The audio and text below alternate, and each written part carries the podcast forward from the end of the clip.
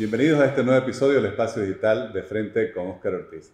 Vamos a conversar con la profesora Gisela Beritier, decana de la Escuela de Negocios de la Universidad Católica de Córdoba, que está visitando Santa Cruz para participar en el Alumni Week de la Universidad Católica. Muchas gracias. Gisela. Muchas gracias, Oscar, por la invitación. Un honor haber sido invitado a este tan importante evento.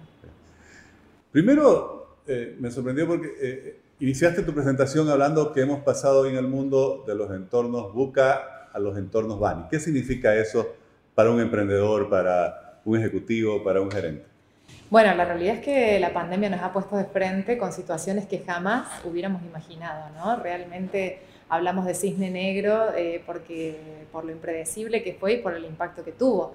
Y eso también nos hizo replantear muchas cuestiones, ¿no? Una de las cosas que hablábamos también en la charla es si la planificación estratégica servía, porque si uno tenía una planificación estratégica 20 años en ese momento, claramente ese hecho nos mostró que en realidad hubo que adaptarse estratégicamente a otro contexto totalmente distinto.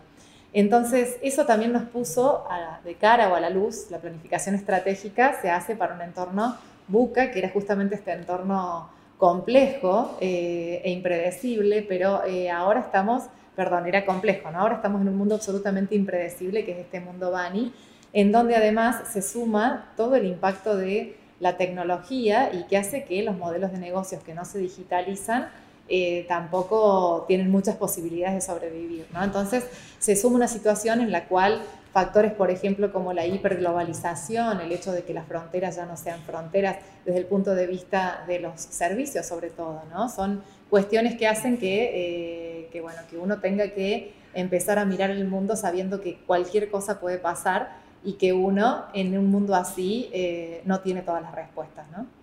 Y mencionabas que justamente para enfrentar este nuevo mundo lleno de incertidumbre, eh, lo que hay que hacer, parece contradictorio, es aprender a desaprender. Exacto. Eso es bastante disruptivo porque nos hemos pasado durante muchas décadas viendo cómo aprender más. Pero ahora nos planteas desaprender. Desaprender. En definitiva, lo que significa esto es tratar de mirar las cosas con otro cristal. Esto es como andar en bicicleta, ¿no? Uno aprende de chico a andar en bicicleta y una vez que aprendió, después le sale naturalmente, no tiene que volver a ver cómo se hacía eso, ¿no? Entonces un poco acá la invitación es que esa bicicleta la aprenda a manejar, pero con otra lógica, como bien decía, era si la rueda gira hacia la derecha, eh, que sea moviendo el volante hacia la izquierda y viceversa, es decir, romper con ciertos patrones mentales que en definitiva nos hacen ver las cosas del mismo modo y eso hace que nos perdamos un mar de oportunidades para buscar justamente situaciones o eh, situaciones, ideas, oportunidades que pueden hacer que podamos ver de una misma situación distintos aspectos del cristal. En, la jerga del management esto se llama mirar fuera de la caja, ¿no? O pensar fuera de la caja, es decir, tratar de, si mi cerebro funciona de este modo, tratar de pensarlo desde afuera. Eh, escuchaba o te escuchaba en otra oportunidad que decías mirar un poco desde el balcón. Todas estas son técnicas para en definitiva, poder mirar con otro cristal y a algo que a lo mejor uno tenía la solución o no sabía cómo encarar ese problema, con estas distintas técnicas puede llegar a eh, encontrar soluciones y, por qué no, plantear nuevos modelos de negocio. Y desde esa perspectiva, eh, si fuera un gerente a un curso de tu escuela de negocios y le dieras una, una charla, eh, ¿qué es lo que le plantearías hoy como más importante sobre la actitud que debe tener frente a todas las circunstancias tan cambiantes que enfrentamos? Yo creo que hoy em, un gerente, un empresario, no puede solamente soslayar su, su negocio a, eh, a, su mercado o a su negocio o a la relación que tiene con proveedores y clientes. Hoy es absolutamente necesario para un empresario poder interrelacionarse o fortalecer su poder de red eh, con otros actores, ¿no? Por ejemplo, universidades son claves para poder apalancarse, para ver qué está pasando afuera o cuáles son las innovaciones que surgen. Eh, ONGs también, incubadoras, aceleradoras, fondos de capitales.